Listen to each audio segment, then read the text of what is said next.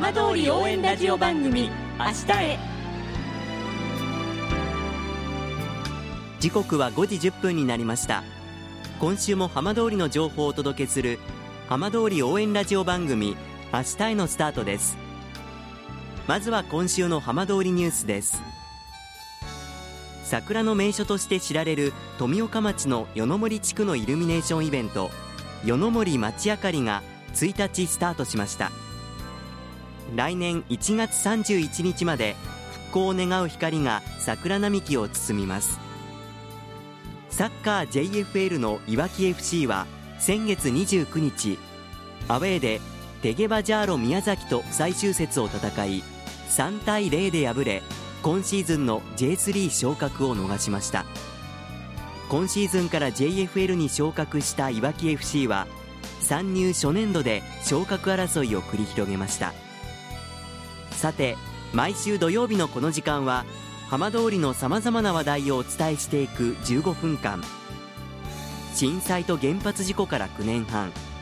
ふるさとを盛り上げよう笑顔や元気を届けようと頑張る浜通りの皆さんの声。浜通りの動きにフォーカスしていきます。お相手は森本洋平です。どうぞお付き合いください。浜通り応援ラジオ番組明日へ。この番組は地球を守る未来をつくる東洋システムがお送りします。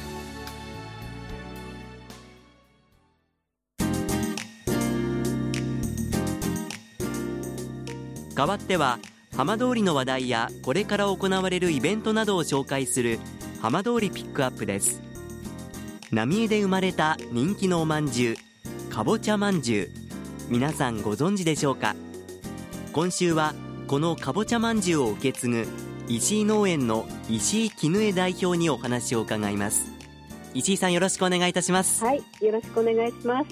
石井農園のかぼちゃまんじゅう浪江だけではなくて県内でもすごく人気だということなんですけれどもどんなおまんじゅうなんでしょうか、はい、最初にちょっと教えてください。はい。えっ、ー、と中もかぼちゃ外もかぼちゃでえーと、そんなにね甘くしないで、ええ、体に優しいかぼちゃ。かぼちゃはベータカロテンとかたくさん豊富なかぼちゃで、ええ、九十九里かぼちゃというのを使ってまして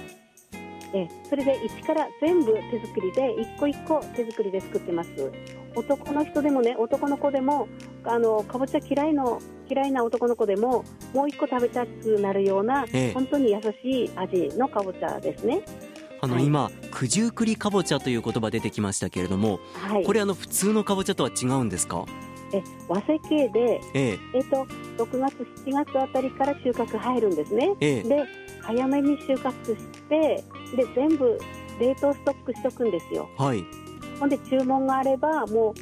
うと解凍してあんあんも1個ずつ丸めて、え。ええ生地はもう前の日に発酵させておいて一個一個手作りで本当に大中小ってあるんですけど、ええ、その大きくも小さくもどのようにでも私がこの手でねこの大中小を作ってます。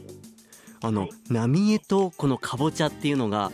あの組み合わせとしてすごくあの珍しいようなイメージも受けたんですけれども、はい、これどうしてこの浪江でかぼちゃしかもかぼちゃまんじゅうだったんでしょうか？平成11年あたりから、ええ、ずっともうはかぼちゃまんじゅうは皆さん作ってて、ええ。ええ、その作り手さんも浪江には5人いまして、ええ、で営業許可を取りまして5人の人たちが作ってたものなんですね、ええ、で私はその当時はやってなかったんですけどうちの義理の母がそこにお手伝いとして入ってたものなんです、ええ、それでそのおばあさんに震災後に1回でいいから俺があの世に行く前にかぼちゃまんじゅう食ってみてなって言われちゃったんですよ、ええ、でばあちゃんじゃあその作り私に教えてって言ったら、ええ、教えからあんたがちょっとみんなに難民の人たちに喜んでもらえるようなまんじゅう作ってみなって言われてそれで作っていろんなところで販売してたんですね。はい、ええ、そしたらやはり大きい最初ね 120g ぐらいあったかぼちゃまんじゅうが、はい、でこれではあんまり大きくては売れないよって福島のおお店出した時に言われてお客さんに言われて、ええ、あんたこれ半分にしてみなってそれをそのヒントを教えてくれたのは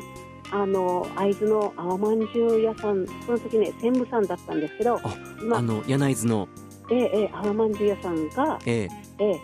それでその青まんじゅう屋さんがじゃあ俺箱作ってもらってるとこに話しかけるからじゃその箱作ってきてみなって言われて、ええ、でその明日この箱に作ってきてみなって言われて、ええ、で次の日私小さく半分にしてあんこの量も生地の量も半分にして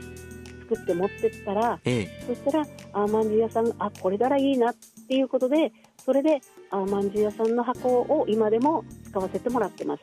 そうですか。まさかそんな福島のねその先輩のその名物のそうなんです。おまんじゅうともここでつながったわけなんですね、えそうなんです。このかぼちゃまんじゅう、まあ、たくさん食べていただく機会これからもあると思うんですけれども、えあの浪江のどんなおまんじゅうにまた育っていってほしいなと思いますか？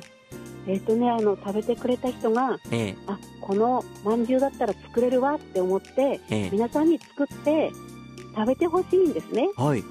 ええ、まずかぼちゃからもう自分の畑で作る。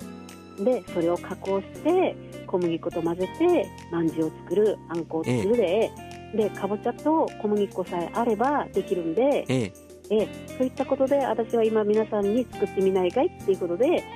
本当にあの私ももう70を迎え前にしてで作るのもなかなか大変、えー、で通うのも大変ということで皆さんに作り方を教えてるんですね。まさにこう、石井さんのところだけではなくて、えー、みんなでこのかぼちゃまんじゅう守っていきたいと、はい、はい、そうなんです。それが私の夢かな。あ、はい、でもやっぱそれだけ皆さんこのおまんじゅうおいしいおいしいよってたくさん言ってくださるんですか、ええそうなんですえどうして作るの？どうやって作るの？って言われるんですけどこれは誰でもが作れるものであって、えー、本当にあの私は商売としては今作ってますけど、えー、本当に皆さん各家庭でねこういったおやつを食べていただければもっともっとこのねえいろんな風に広がっているのではないかなと思ってるんです、まあ、まさにこう皆さんの浪江の味として、えー、これからもっともっと定着していくといいですね。そうですね。ええ。ーわかりました。石井さんどうもありがとうございました。はい、ありがとうございます。